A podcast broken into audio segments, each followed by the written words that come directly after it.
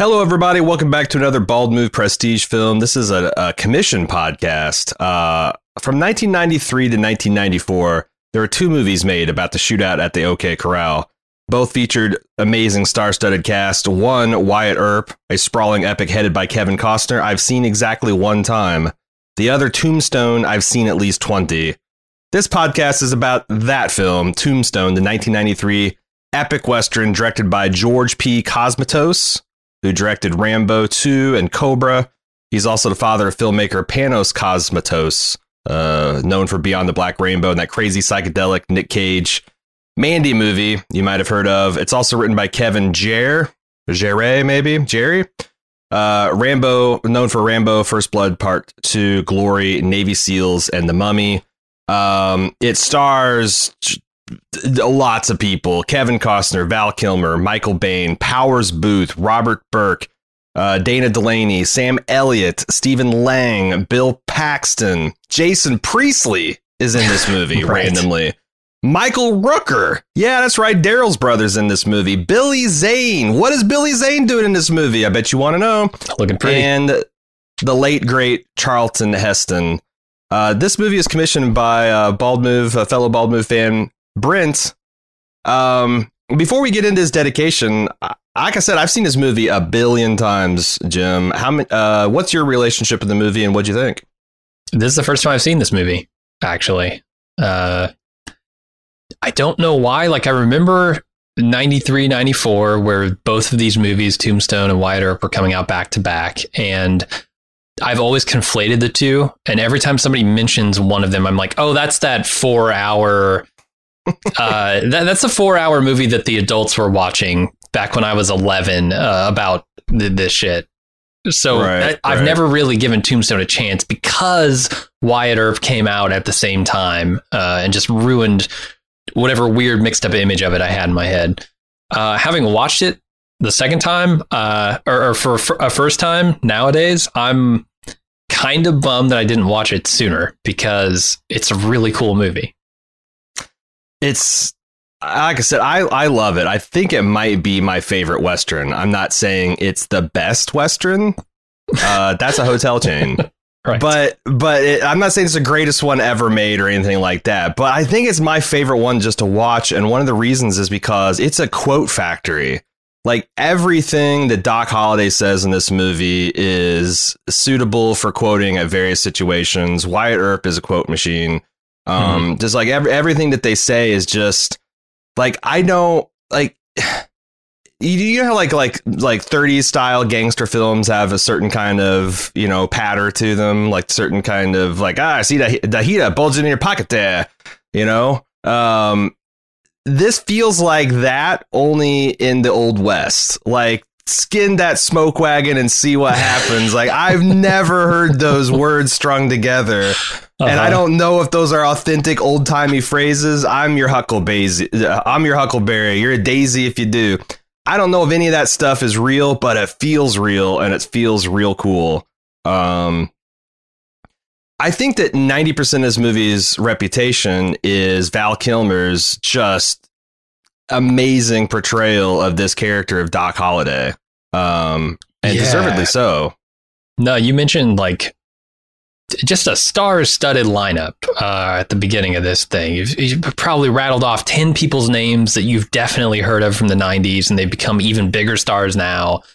Uh, and yet, somehow, Val Kilmer, the guy who really isn't a star nowadays, uh, ends yeah. up blowing them all off the screen. Like the only person who even stands close to toe to toe with him uh, is Kurt Russell in what I would consider the actual starring role. But yeah, damn, I don't I don't think of Val Kilmer as being this exceptional actor, but as Doc Holliday, he is really really good.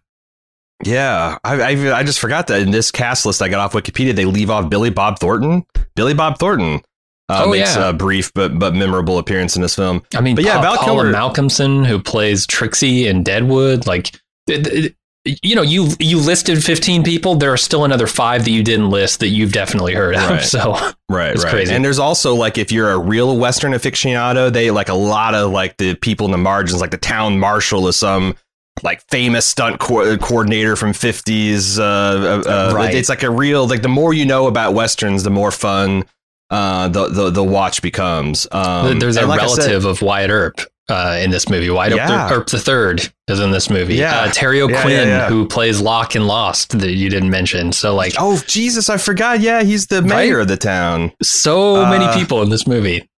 like I said, I, I cut out quite a few. Like you know, um, I, or I I read all the names, but there's tons more that just have like minor bit. Uh, it, it's just it's amazing they got this much uh, wattage on the screen, Mhm. and it's just for my money, just a, just a really fun western. Um, it's a like if you don't even like westerns, it's kind of fun because um, they don't really expect you to know much. Like I and I, I got to say, like I don't know uh, if you want a deep dive into historicity of this film and whether it lines. I don't really. This isn't a podcast or this isn't a movie for it either. Because from what I what limited I um, amount of information I know, all of kind of like the law fight, the lawmen, uh, gunfighters, the old west, all the reputation is like built up larger than life. A lot of the lawmen and outlaws change places over time. Like at one point, Wyatt Earp did dirty shit and then cleaned up his reputation, became the lawman here. Was like, like there's a lot of and, and a lot of being uh, a gunfighter in the, the old west was just like your willingness to kill a person. Yeah.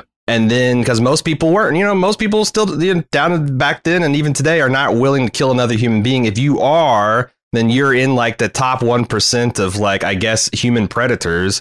And if you survive a battle or two, you're into like 0.01% of people who can keep your shit together and be calm and collected and still drill people under fire.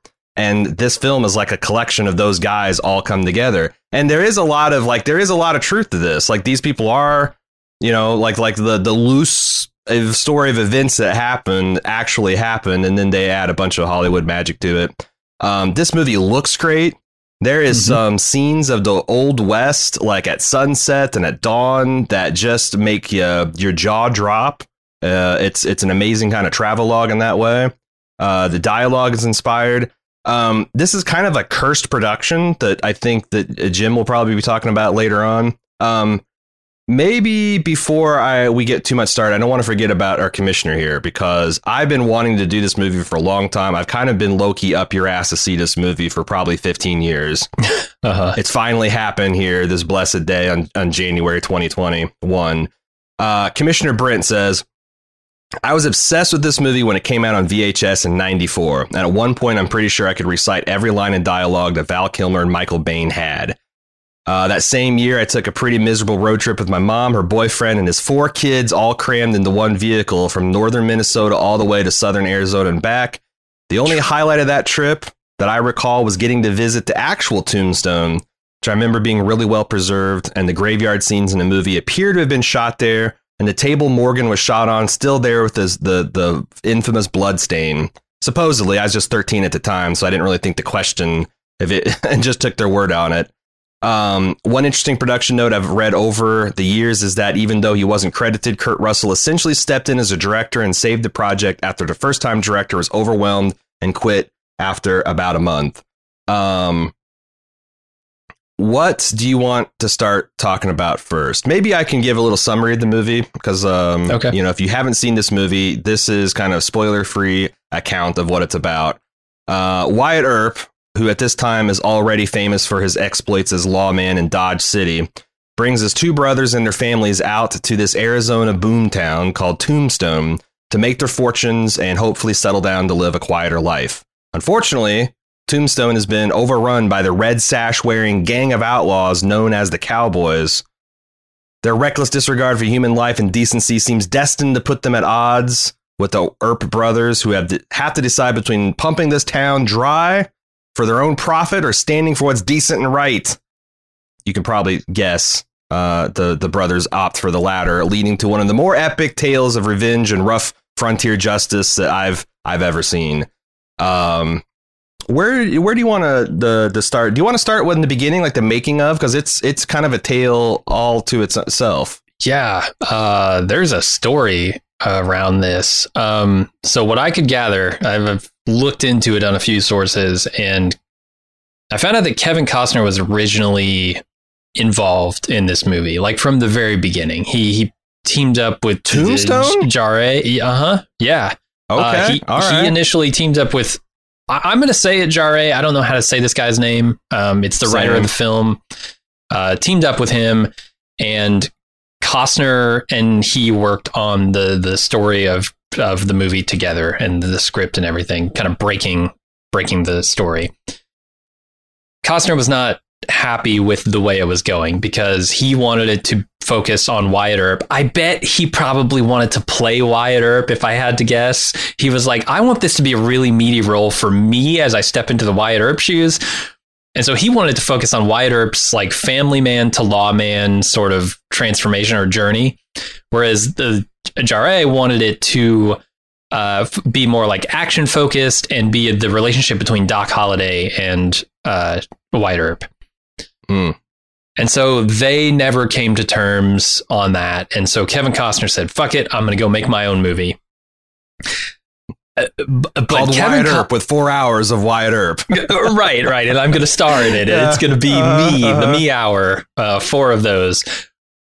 Uh, So Kevin Costner, apparently, I don't know, he seems like a real asshole sometimes. We talked about him in Waterworld and how he was just a real stickler for everything. And he was right, right. insisting on all these things. And it turns out here, what happened is he went around to all the distribution uh, companies and said, Hey, they've got this movie Tombstone. Fuck Tombstone. I'm coming out with Wyatt Earp. Don't distribute this film. And so no distributors in Hollywood would agree to distribute this film before they made it. oh my god. And so production was like halted on this thing as they tried to find a, a distribution house that would do this. Uh, Buena Vista, which was owned by Disney, I guess, was the only place that was willing to do it. So uh, they took it on. And then, as a fuck you to Kevin Costner, when they started, uh, when they got the deal to actually do this and they started production, uh, the Tombstone production studio went around and bought up all of the period piece costumes and props in Hollywood. Just rented everything. Yeah, so that Kevin uh-huh. Costner had nothing to shoot with. And so Mm. Costner had to go over to Europe to get the shit to shoot Wyatt Earp because there was nothing left in Hollywood. Tombstone took it all. Wow. It's and it's they beat him to market too, I think, which is not too hard because Kevin Costner tends to, you know, just just in this this I don't can't say about anything in the other eras of Kevin Costner, but this era, of Kevin Costner, the Waterworld era, the Wyatt Yeah. Earp era, this guy, the Postman era, this guy kind of likes to blow budgets and timelines. And, Uh, and it's a four hour, or, well, it's three plus hour movie. It probably, it- you know, and he was just getting it off the ground, whereas Tombstone had a head start. Yeah, I, th- I think it would have been hard for him to catch up. Um, but that's not really the ending of this because there's a lot around the directing of this movie too. Um, because this was Right. supposed to be, as you mentioned, uh, Jarre's like first foray into directing. Um, Yep. Not only was he going to write it, but he was going to direct it. So they got about a month into shooting, and he had just missed a lot of shots. Like, just didn't get the shots they needed at all. Um, yeah, first time director shit. yeah, kind of, kind of blew it. Schedule. Yeah. Um, so they kicked him off the project, or at least kicked him off the directing. And they brought in George P. Cosmatos, which, as you mentioned, is Panos Cosmatos' father, um, to direct this thing. But it came out in 2005 after he died that Kurt Russell started talking about this movie more. Um, and Val Kilmer started talking about this movie more. And it, it came out that Kurt Russell, according to Kurt Russell and Val Kilmer, uh, essentially directed this film, and that uh, Cosmatos was a ghost director for all intents and purposes. Like almost like an executive producer, kind of like you know. Yeah, he was a good producer, budget but- stuff, and yeah, Right, like like but- getting like I guess he he had a lot to do with the prop, like like period accuracy of props and things like that. So Okay, yeah, like the the screen accuracy, all that kind of stuff, the Yeah. the history of it. Um, but it, it, Kurt Russell says he would like deliver shot lists for the next day every night because you know he was just like taking over this project, but he didn't want his name on it for some reason. And then in 2005, he comes out after the guy dies and starts saying all this shit. I don't know who to believe. Val Kilmer backs him up, um, says that he was basically doing it all. It's interesting because th- not only was he a ghost director on this film, but he has two other films which are pretty notable. Um, one of them being Cobra, which, according to the Mhm. cinematographer of Cobra, he was essentially a ghost director on that as well. Oh no, Um, Cosmatos. and I saw in in another location that his other film that he did, uh, Rambo Two, he was actually the reason he got cat or he got hired on Tombstone is because Kurt Mhm. Russell called up Sylvester Stallone and said, "I need a guy to ghost direct this movie. Do you know anybody?" And Sylvester Stallone was like, "Yeah, I got this guy who ghost directed Rambo 2. You want him?" And he's George ghost P. directing Cosmatos. for me too. What the? Well, why would? Because Sly's directed his own shit and wrote his own shit. What does he need a ghost director for? Right. I, I don't know, man. I don't know, but the, apparently, like the and those are the only three things that I recognize from uh, George Cosmatos' No, entire catalog. Same. I, I I think he did some stuff over in Europe, some like Greek and Italian shit. That's like yeah. you know, but like that's wow. You did you So- went way further than I did. Wow. Apparently, he never really actually directed any of those high-profile films that he did over here in America. I, I don't know how the My other ones God. went, but He's the director version of Tom Clancy. Just like how many books did you write anyway? Red He's the October. Did director you even write Red of- October? You bastard. he's the William Shatner of directing, right? He he writes all these writes these TekWar books, writes all of these uh, Star Trek: The Return and shit, but he didn't Wars. really write any of these. Rambo, Tech Rambo. Uh, yeah, it's uh, wow. That is even more because I I dipped a little bit into, uh, but I heard that you were going like all in on the the sword details, and I'm like, okay, I'm gonna choke up on this and go on to some other stuff.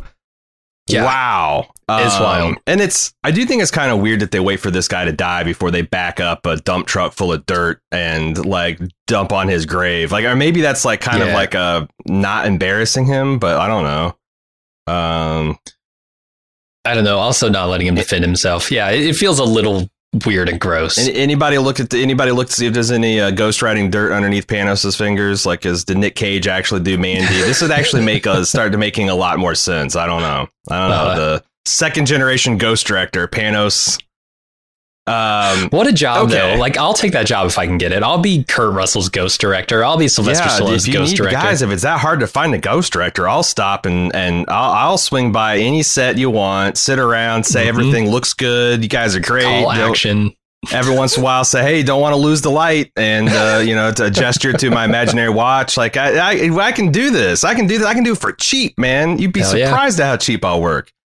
Um, I it's it's amazing with that big. So like, I guess Russell, uh, uh, Kurt Russell is an amazing uh, director because I think a lot of the stuff, a lot of these instinctual stuff, like for example, that scene between Kurt Russell and Billy Bob Thornton, uh, they told Billy Bob just to improvise all that dialogue. It's like just act like a Wild West bully, and Kurt and you and Kurt will just kind of like get into it. And like, I just think that's like like there's many great scenes of a dude showing up like a guy who's who's you know all hat and no cattle, as they say in Mhm. Texas.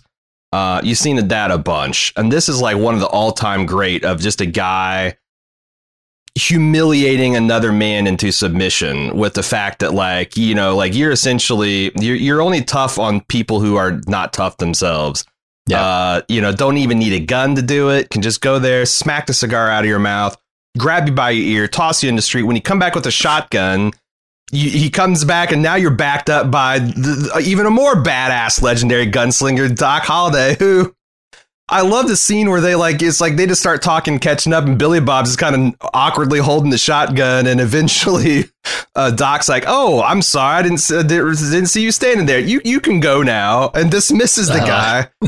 it's it's so good. It's so good. I don't know where Billy Bob was at in his career because I like other than his voice, you wouldn't even recognize him. Yeah, he's a lot thicker in this movie. He's Uh, a lot thicker. He's wearing like old timey cowboy outfit, like you would you would imagine. Uh, he's like I said, his his voice is definitely Billy Bob Thornton. Um, He- but he, he also do- plays. Uh, Sling Blade three years later, so that's kind of what Oh my on the map. god, that was what put him on the map. So he's like thick in more ways than one in this film because he also plays like I always associate Billy Bob as like uh, well, maybe with the exception of Sling Blade as kind of like um a clever. He's always a clever fellow, a Mhm. sly fellow, uh, charming. Um, this he's just like uh, a fucking idiot. He's Yeah. a he, he's a he's a quick to slap you idiot. Um, but there's just so many things like that, like the the you know, the technical details, the period pieces, um, the way they're able to, the some of these uh, shots of the old west, uh, some of the kind of tricky action. There's a lot. I mean, a lot of tricky gunfighting. Um, there's a lot of like uh, technical horse riding and stuff that goes on here. A couple Mm-hmm. things where like, um, like when um, Kurt and uh, Dana Delany ride down that like 45 degree steep hill. Like I just kept on thinking like, oh my god, you guys are going to break your fucking necks. Um, it seems like it's not something that a first time director nor like a an actor kind of dabbling in directing would fuck with, but man, they they really pull it off. The other thing is because of all the dirty tricks played in the distribution and the Kevin Costner project kind of overshadowing this, this movie kind of came out to little it, it made a lot of money despite it, but it kind of came out late in the year. Uh, Roger Ebert didn't even review this film. I guess he he did Yeah. talk about it on the show, and he went and uh, was constantly talking about the Doc Holliday performance, you know, uh, in in in other film reviews. But you can't find one in the archive because he didn't get a review copy. Um, it it it's I don't know, like it's consensus now the best Tombstone, you know, of the two films that came out about Wyatt Earp, it's the best Wyatt Earp film. But uh, it it kind of get it kind of became that cult classic later on. Um, Yeah, it wasn't. but- it wasn't actually nominated for any awards. Um, insane, insane that Val Kilmer did not get like supporting actor. yeah, the only ones that did are like MTV uh, with their awards. They were like, uh, you know, best, know, whatever, probably like best mustache or something, and like Yeah, yeah. uh, most most desirable male. I think is one of them that they did back then. Uh, Most impressive mustache to Sam Elliott. Uh, yes. who- I mean, I don't know. This is- I was gonna say this is a, a mustache tour de force, but Sam Elliott Yeah. just shows up ready to play. Like he doesn't have to. He there's no HGH or steroids involved in this. He just shows up swole, upper lip swole, no problem. Um, Yeah, they also this- got a lot of like. Oh, go ahead. I'm sorry. I, I was gonna say this uh, movie did better in the box office than wider. It was that was a just like critical and um, financial failure, but yeah, this movie bombed. made like double its money back on a 25 million dollar budget. So, yeah, not um, not terrible. Then, I, I can't believe they got all that st- that star power for 25 million. I mean, I guess back in like '93, and we're kind of it was just like rolling into the big big salaries right? For like Plus, twenty million like dollars for jim carrey to do another movie or something. Right. And, and a lot of these guys were just complete unknowns. Like michael rooker you know was just a big yeah. guy. Jason priestley you know was was uh, still in the middle of 90210 i think. Uh, uh, you know bill paxton was a genre guy. Mm-hmm. Uh, you know no one knew who the hell stephen lang was. Like uh, you, in fact uh, the only thing I've ever I've seen him in a bunch of different stuff, but the one that sticks out in my mind is uh, the Blue People movie, uh, Avatar. Avatar. Yeah. He plays the he and he plays like a fucking buffoon in this movie, and he plays like a, a real cold, calculating, tough dude in, in Avatar. Mhm. Um, you know, Dana Delany was like small screen, so like you know her. I I feel like they got and Powers Boothe same way is more of a a small screen kind of guy. Um, yeah, Kurt Russell and Sam Elliott, I guess is is probably the the two biggest names. So. And Val it's Western because at, at the time, Westerns were kind of still kind of like, oh, this is kind of old timey. I know Un- Unforgiven, I think, was made two years before, which is probably why you had some of these Westerns greenlit, but Westerns kind of like, you know, a throwback kind of like making a musical today. Like, oh, okay, we'll see how it goes.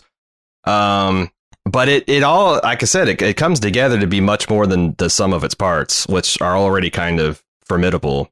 I Mm-hmm. really like to some of the, the old the touches to the details. Like everyone spits tobacco. It's kind of disgusting. Yeah. Like they're always spitting tobacco, wiping tobacco juice on on their uh, on their sleeves, uh, wiping it out of their mustaches. The sh- like in the saloons where everyone is showing their appreciation for like uh, a good piece of dramatic act- acting by just firing up into the ceilings because I guess it never rains in Arizona, so why the fuck not? Um, the details of like uh, I really liked the uh, film within a film they do this production of Faust, and they show like the the lighting guys like shaking this like amber liquid to give it kind of like an un you know some some some surreal lighting. Um, I really like the uh, the mortuary the mortuary work of these guys that were slain at OK Corral. Like they're all d- d- done up like very howdy doody, and I, I guess that's you know very yeah. very accurate as well. And their glass coffins. Um, yeah, it it it felt real. Like the when the Earp brothers are all riding into Tombstone Tombstone in the very beginning, you're going through all the different hotels and saloons and mining things. It does look like a booming frontier town like it looks lived in. Um, mm-hmm. and uh, I, I thought it was really cool. Also, they take it, it, This is kind of a gangster film.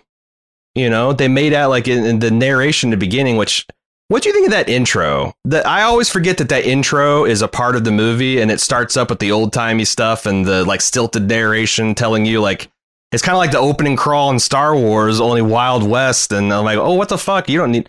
But they make that analogy that like this is essentially the first organized crime in America. Mm-hmm. These guys that got together, they were former I think they were like old Civil War vets and outlaws that were wanted back east and just these got gang of ne'er do wells and uh that that kind of ran ran shop out there when there was very little law and conflict between what was town law and county law and it's still a territory not a state um yeah it, I liked it um, as far as like providing some context, I think it was almost necessary. Um, you know, it, it identifies the red sashes uh, prominently, so that every time you see them, you know, okay, these are the bad guys. It also does a little character uh, foreshadowing for Michael Rooker's character, whose name I don't know, to later mm-hmm. join up with Doc Holliday and Wyatt Earp, um, and you know, turn against the Cowboys. Uh, it, I, I, think it all works and it establishes you know Powers Boothe, which, is interesting um, because I thought based on that opening scene that Powers Boothe, his character, I don't I don't know his name in the movie, Curly Bill. Ah, right, Curly Bill uh, was going to be the main villain, but it turns out that Michael Biehn's character is really more of a main villain, Johnny, whatever his name Ringo. is, Johnny Ringo. Um, because they they pretty unceremoniously kill uh, Curly Bill, and then mm-hmm. it it changes focus over to uh, Johnny Ringo, and I was surprised by that. But I guess that's got to be some historically accurate thing, right? Because neither of them were at the shootout at the or the gunfight at the OK Corral, right. which surprised me that you wouldn't have that big moment be sort of the culmination, the climax of the movie. But if that's how it happened in real life, I guess I didn't want to stray too far from that. No, it's really cool how the you know the the gunfight at the OK Corral is kind of like uh, a transition from like first act to second, you know. Yeah. Uh, and then a culminating to kill like the the the killing of Curly Bill, which then sets off the final arc of of Ringo. But I, I guess Johnny Ringo was like Curly Bill's lieutenant. So and and you're right, and they also play fast and loose because I, I I I did a little bit of research, and I guess uh, it's widely thought that Johnny Ringo killed himself like you know uh he, hmm. he he suicided himself i guess at this spot where they had the, the, the duel but it wasn't at the hands of doc holliday or wyatt earp um but yeah I, I, thought like narratively this show this film had a lot of cool structure like they set up these guys raiding this mexican town and you know uh, killing these these lawmen, these Mexican lawmen that had the temerity to try to like rein in their activities. It's uh, it felt very much out of something out of Narcos, where they mm-hmm. ride in like, oh, you think you're this and that. It's during a wedding. They kill everybody. They have this priest spit this curse that's a sick ass quote from Revelation about a man riding a pale horse coming and death bringing him. And then that leads up Kurt Russell like kicking off the the epic tale of revenge and and the the back half of the movie screaming words to that effect that like you want the thunder well now here it is you yeah. tell him you run you Kurt tell him that tell him that I'm coming and death's coming with me. It's it's hell's it's great. coming with me. Yeah, hell's coming with yeah. No, like so they good. they they have all these kind of like through lines. Mm-hmm. Um, I don't think it's a perfect film. Uh, no. the real the big flaw that I have is the fact that they try to do anything with Wyatt Earp and his wife's relationship, like. Yep. You know, and like it's like she's set up so that you won't feel too bad when he just up and leaves her.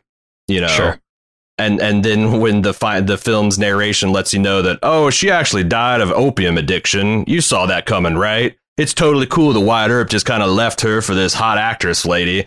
Like she's Yeah. just set up there to be a bitch that's like a stick in the mud and and and drinking laudanum and and all that. Um, and it just like every time she's on the screen, the like movie comes to a screeching halt.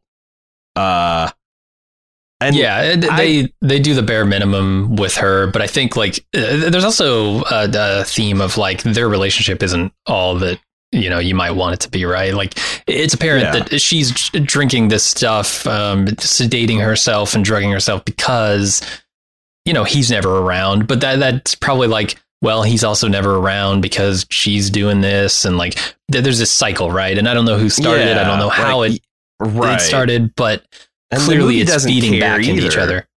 No, yeah, it it's doesn't. the movie doesn't care to find like tell us like is this a story of them used to be in love and love cooled off? Or is this a story of like you know uh he she he kind of settled and she realizes that and it's like but it it it really doesn't. Um there's a couple i mean it, it feeds a couple clever lines. I really like the thing where doc holliday is kind of goading him at the bar. It's like oh what would you it's like oh you're faithful to your wife. What would you do if this hot devil lady shows up? And he literally turns a cold shoulder on him and he comes back it's like uh what what what was his uh, quote about uh uh, I stand corrected, Wyatt. You are an oak. Uh, I, lo- I love quoting that anytime I see family or friends uh, resisting temptation.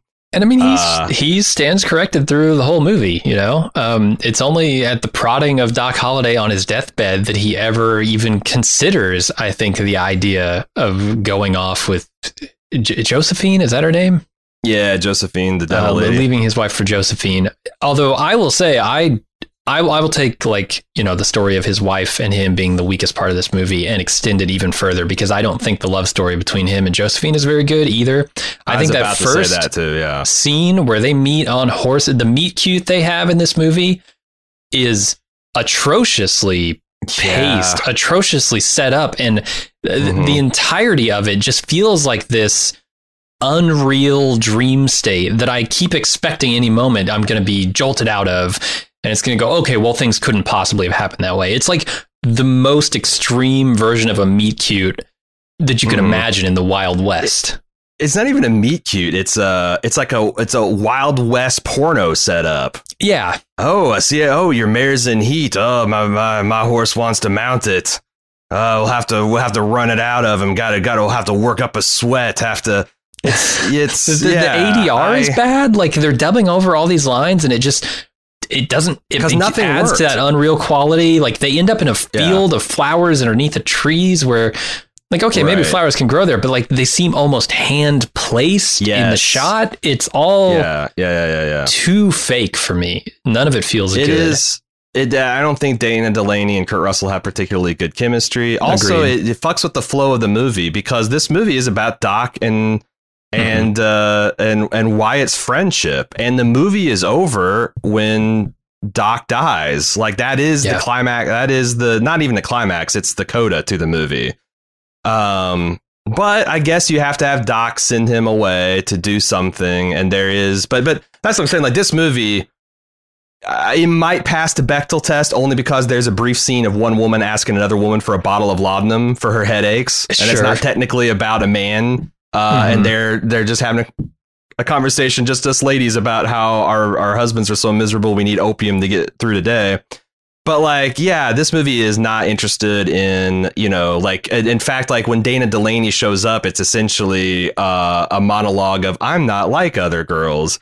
Uh, and Kurt Russell, like, I like you because you're not like other girls. Um, yeah, I don't know. Like, I don't, I didn't need any of it. And it's, I don't know, this movie, this movie's not overly long. It is slightly over two hours. And I do feel like that maybe the movie would be stronger if it had those 15 minutes out of it. You could still have the acting troupe because um, I thought some of those scenes were pretty good, but um, the whole thing is because also there's this love triangle between her and Behan. Like Yeah. Behan's ever going to be able to win, get over on Wyatt Earp on anything, and there's there's a lot of like weird stuff with the town politics that I think they could have done more on. Like you know, you got this mayor that's constantly asking these famous you know fearsome lawmen, they're like, hey, can you give us some help with this fucking gang problem? They're like, nope, too busy making money.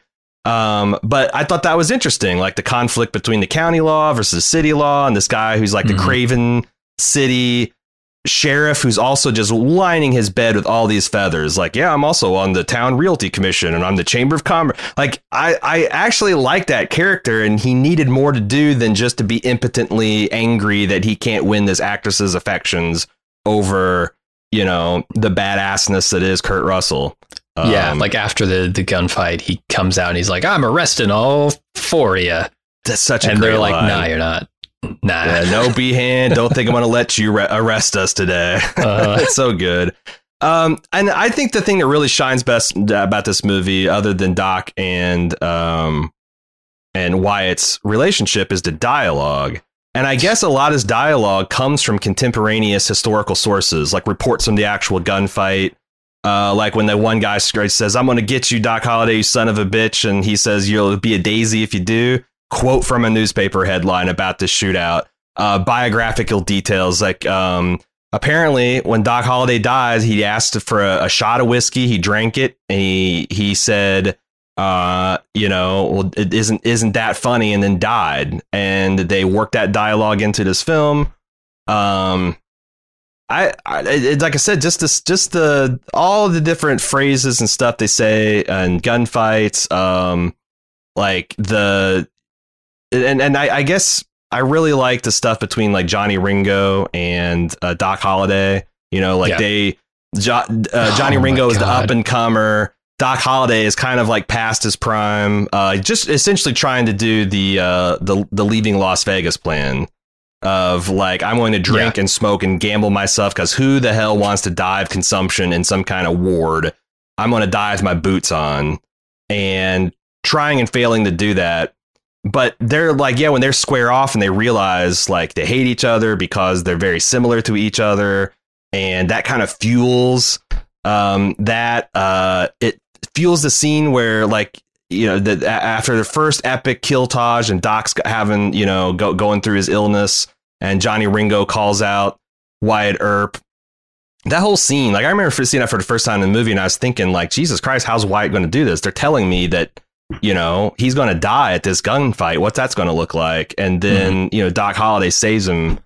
I, I, I, I just love every little bit of that. Um, yeah, those confrontations between Johnny Ringo and uh, Doc Holliday are two of my favorite scenes in the entire movie. When you know he's like you said, he's calling him out. Uh, he says, "Don't any of you have the guts to play for blood?"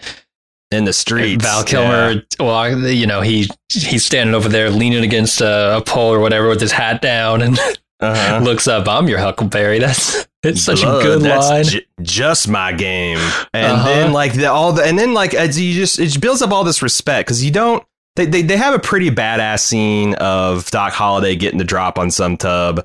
And you get the idea that like maybe Doc Holliday cheats at cards and maybe he cleans out towns as he goes, but you never really see him like draw down on somebody. It's just a threat. And you kind of wonder Mhm. like is he as good as they say he is? And the it's it it the whole movie you just you just live you just build up, uh, up to his legend even like when you know Johnny Ringo respects him enough that like he doesn't really want any part of of Holliday as drunk as he is in that one scene but Oh, he keeps on prodding him and then he's like all right Lunger let's go. And like all the cowboys just tackle him like oh no no he's drunk. It's okay. Because nobody wants any part of Holliday.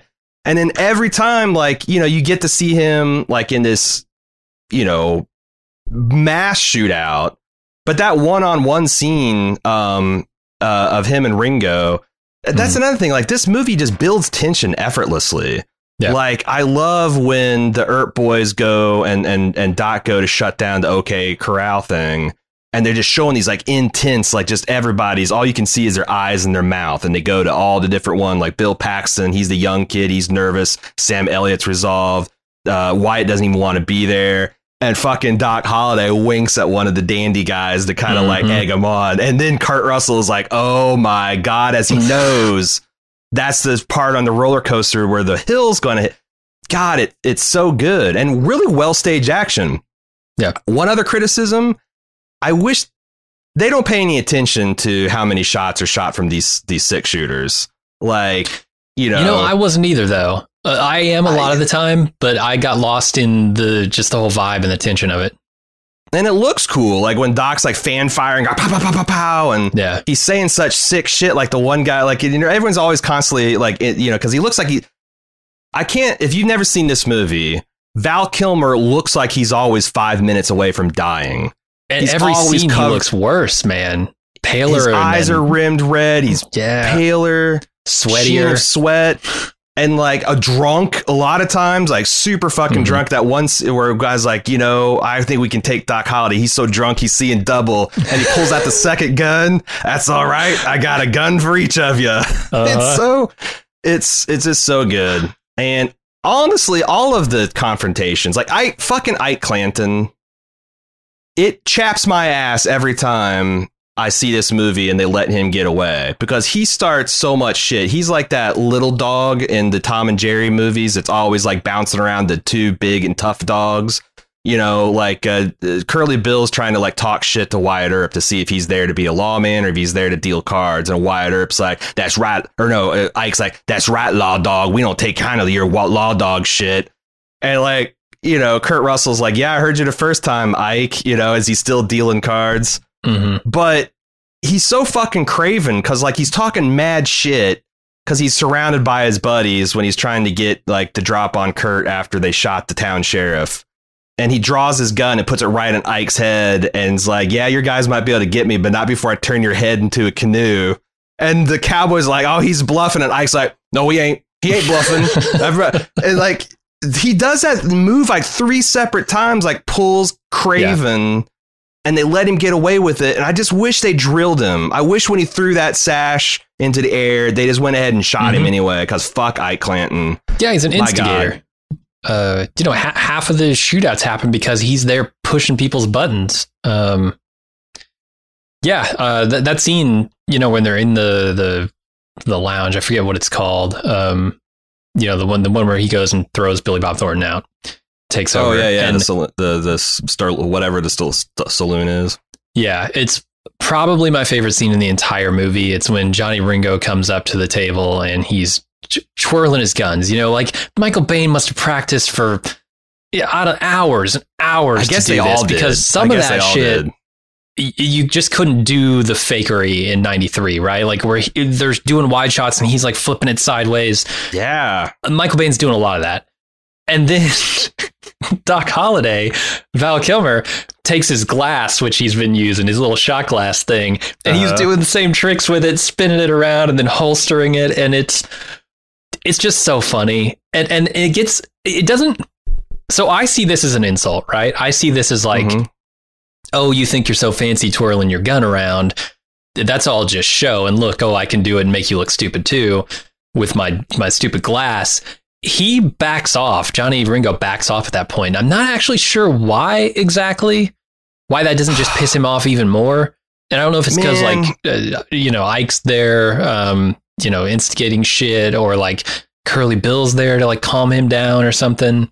But they just walk off. I've seen this movie a ton of times, and I think about this. There's a couple scenes I think about because, like, I it's also another brilliant way to build attention because, like, Johnny and Doc kind of want to kill each other in the scene, Mhm. but there's two things warring against it. Number one, like, I think the ball's in Doc's court. Like, they have this back and forth and talking about like if they hate each other, and then they quote Latin each other, and then it's tense, and like Ringo pulls the gun. If he kills Doc Holliday, it's like there hasn't, you know, he'd probably go to jail because he's in front of a bunch of, you know, um, but he holsters the gun. He does all that thing to kind of show uh, Doc, if I wanted to, I could plug you.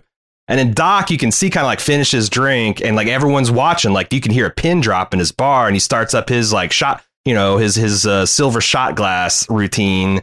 And it's like the perfect and and man, they build attention so well because you see Kurt Russell like grab the shotgun underneath the table and start swiveling it. Like God, everyone's going to die here. Yeah. But Doc has the only way he can get out of this without a confrontation and save face, and he pulls it. And you can see on Johnny Ringo's face. I think Michael Biehn does a great job of playing this guy who thinks he can kill everyone in the room, but he's really not sure about Doc Holliday, and he doesn't really want to go to hell yet Uh, right? Like every single time he tries, every single time Doc confronts him, and it happens three times in a movie, he always tries to back down until there's no way out in the final uh, confrontation. Yeah. And Doc not only kills him, but like does it like like as as much as they built up Ringo that he no one can you know like like he plugs him and he does it so easy and so quick and then talks mad shit as the guy's dying. Uh, it just it just it's a way of like just continuing amping up the pressure and just letting it bleed. But I I guess it's because also like the reason Doc backs down is that he doesn't want to wreck his friend's saloon, you know? Mhm. So like Johnny doesn't really want to call out Holliday, and Holliday doesn't want to come, but he also doesn't want to like look like a, a, a weak person. So I, it's it's great. It's great cowboy psychology. I felt like. Um, there's this there's this quote I found that Wyatt Earp said about Doc Holliday when he heard that he had died. Um, and this is from a contemporaneous source. He says Doc was not a dentist nor a lawman, or Doc was a dentist, not a lawman or an assassin who necessity had turned to gambler, a gentleman whose disease had made a frontier vagabond, a philosopher whose life had made a caustic wit, a long, lean, ash blonde fellow nearly dead with consumption, at the same time the most skillful gambler and the nerviest, speediest, deadliest man with a six gun that I'd ever knew.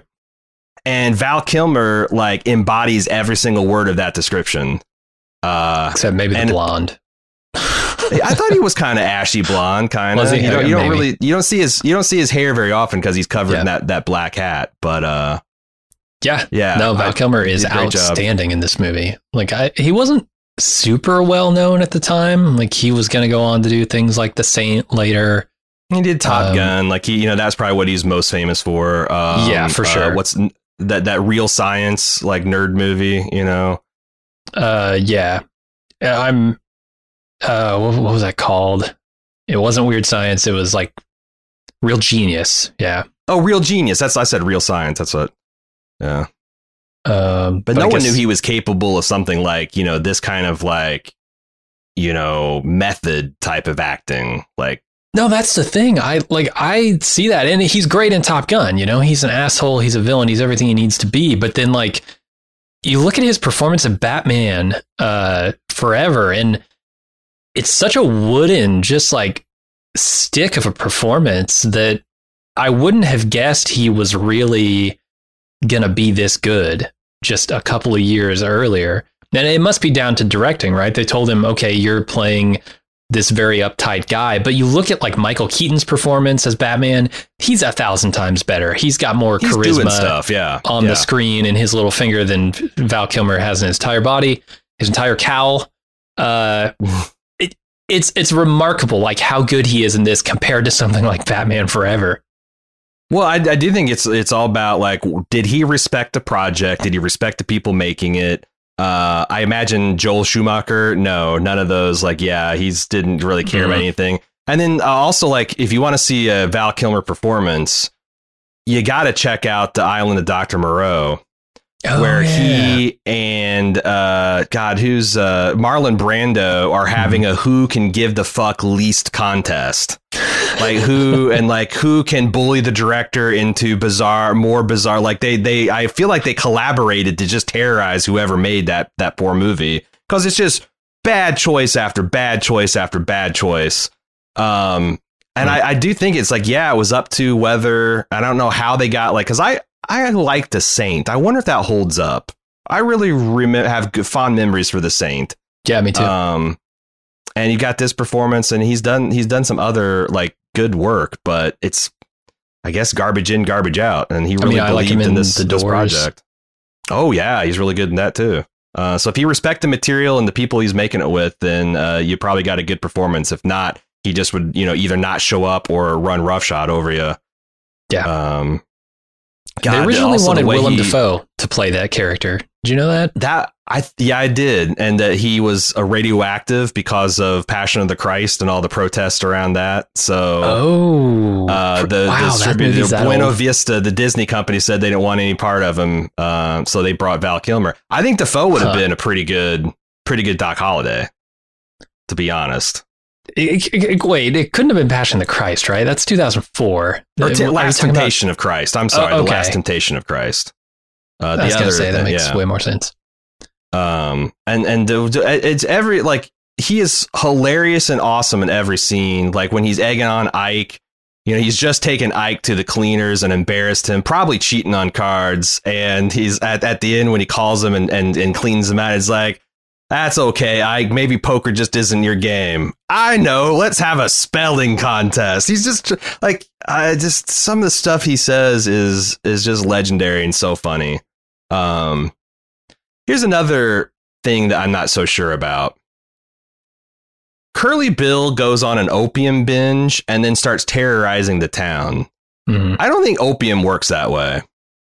I don't like alcohol. Absolutely, he storms out really drunk in a bad in a dark mood. But like opium, I feel like he just passes out in the den. He doesn't come out and start shooting up the town and murdering the town sheriff and and, and all that. I, I wish they'd come up with a different inciting incident than.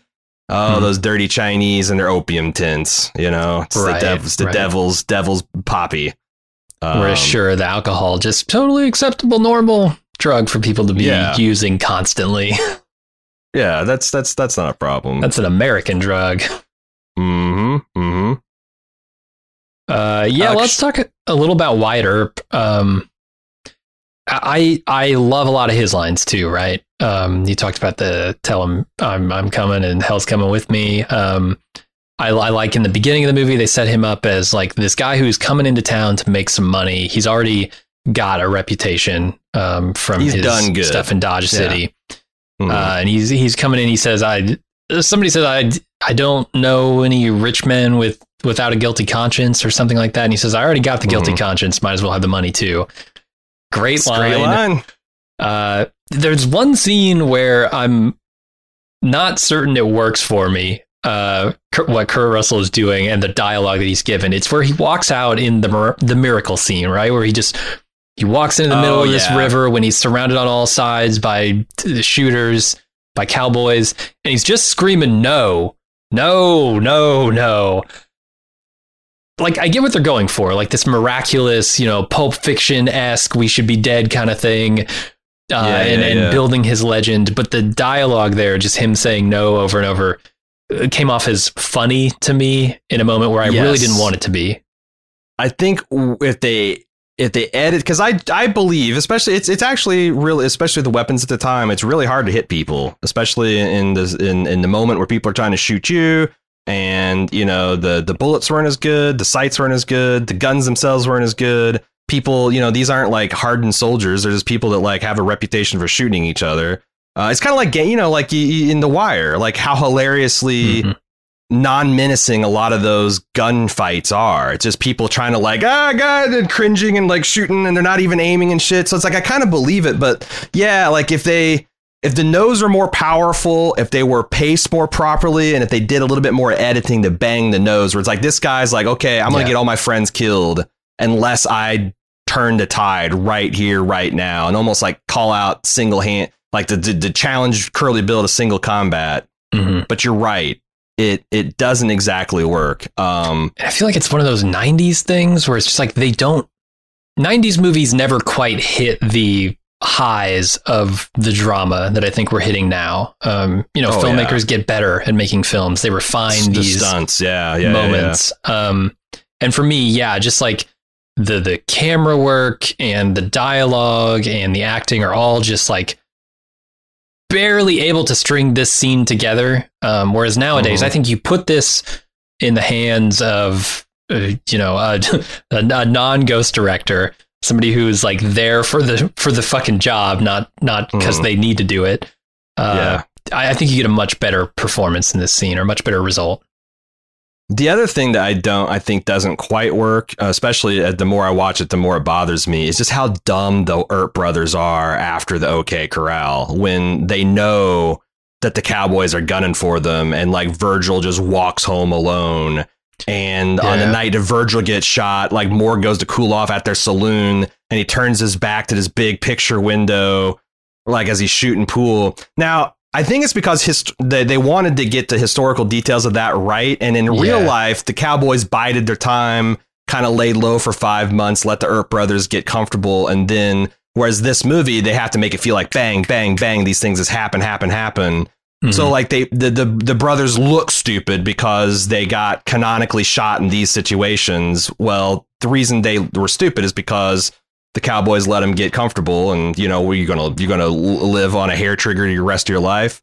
But Right. it doesn't quite work. However, as much as I talked about how limited the women's roles are, there's a couple things that like I think are effective. Like they really sold like Sam Elliott and his wife, you know, how much he loves his his his, his Irish wife. And that scene where like he his doctor tells him he'll never be able to use his arm again and he hugs his wife and says, That's okay, Ellie. I'll still love you with my one good arm. I thought that's like it's all that's always I I think that's that's sweet. And Mhm. they do Bill Paxton like it's so funny because they they keep sh- they keep going from like all these like chiseled dudes like Kurt Russell and fucking Sam Elliott and you know almost on Death's Door Doc Holliday, and then you've got like uh, Thomas Haden Church and all these like tough dudes and then it keeps on going like to Bill Paxton he's kind of like chubby and his mustache isn't very good and he's nervous and unsure of himself. Well, I mean that's kind of what he does. Like he plays like the guy he plays a literal is- pile of garbage at one point, doesn't he? the- in this movie. No, in, in oh no oh, yeah science, yeah, Pro- probably probably but like um they gave him a little yeah. through line that he's like the baby brother and you know he's kind of like ponders the mystery of life they had this throwaway line about like what do you, you know I, I people say that uh, you see a light when you die and when he's dying and and he says hey Wyatt those people are full of shit because I can't see a damn thing right before he dies. Like that always gets me too. Like your baby brother dying in your arm, calling back this conversation you guys had when you first came to town, and your head was full of dreams. Mhm. Um, they they do a really good job of using what sketches they did because like these like Bill Paxton has maybe five minutes of of, of screen time.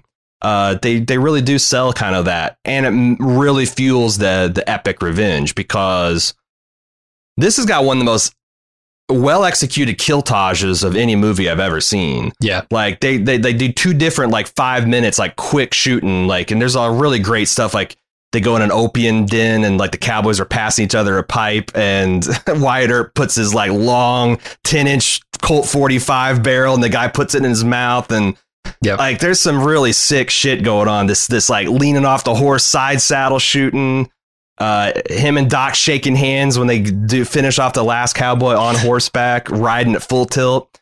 It's Mhm. really, really. aw- I mean, I, I, I'm always impressed with this uh, horse stunt stunt work. It's dangerous. It's hard to capture on film. It's expensive, and there's a lot of it in this film, and uh, it's great. It's great. Yeah, and, I think uh, they did a great job of delineating the the brothers. Um, each of them feels like its own their own independent character, right? It doesn't feel like, well, let's just combine all the Earps into a single character and then give them all these lines. Um, it feels like they're very different characters. Um, they want different Yeah. things.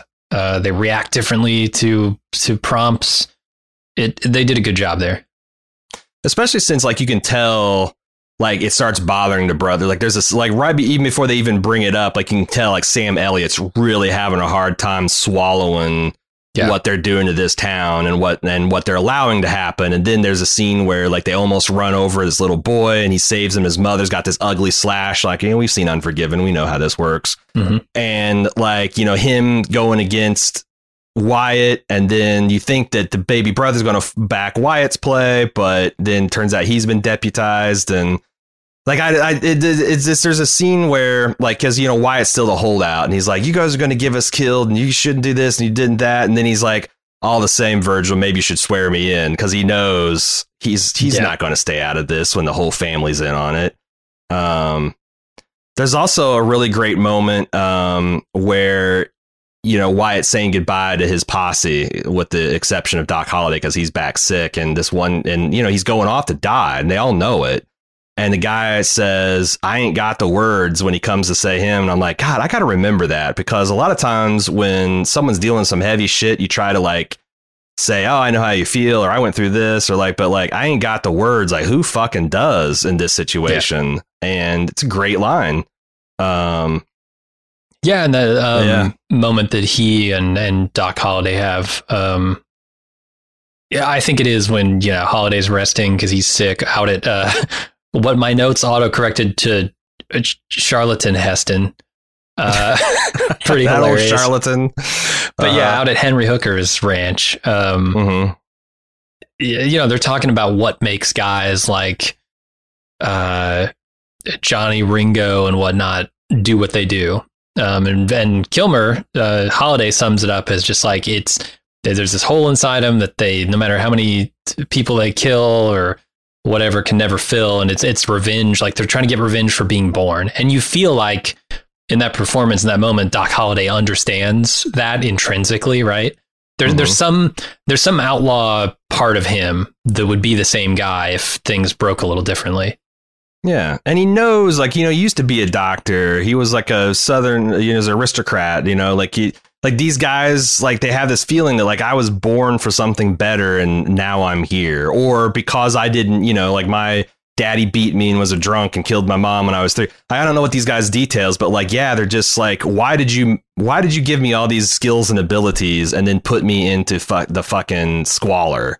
Like Yeah. why? You know, like and and they're just trying to get yeah, revenge for being born. Another all a great great line. Mhm. Um, and then like I said, the the the true emotional climax of the film is Doc's d- d- death, and you know Yeah. Wyatt Earp, well meaning, you know, and like that. They had this. Uh, they had this like Elizabeth Shue uh, leaving Las Vegas character. This this soft, sweet Hungarian devil. That's like I that. I thought. Uh, let me talk about that for a minute. I remember because I've I've seen this movie like fucking man and boy. I, I saw this movie early on because every once in a while I, I've mentioned that my mom would pull rank and like we would watch a rated R movie because you know whatever for whatever reason you know Because she, like did that with like Schindler's List or like JFK, and then every once in a while my old man would do it. Mm, And like my dad loved fucking westerns, so Yeah. he made it known that he was going to rent like to, and we we're going to watch it, and I and I watched it with him. Um, but I remember like really hating that character. Like, damn, maybe Doc could have lived if he had stopped the drinking and the smoking and the degenerate gambling and the fucking crazy late night sex sessions and all that stuff. And every time I watch it, I'm like, I think she does the right thing. Like after the doctor says, "Doc, you got to stop this, or you're going to die," and and she instantly lights up a cigarette and starts blowing him, and and he's and he's like, "You might you might be the Antichrist." Doc wanted to die with his boots on, and he Mhm. really tried hard, and he didn't. And that seems to him and Wyatt's like the only thing sadder than me being stuck here is you being stuck here with me for no goddamn reason. Like I know you're my best Yeah. friend. I know you love me, and if you do, go out there and live your life because that's promise you, brother. If we were in the opposite situation, I would not be here playing game cards with you. Yeah. And Kilmer did a hell of a job. That like one single tear to get squeezed out as he's saying like, if you ever loved me as a friend, then you would get out.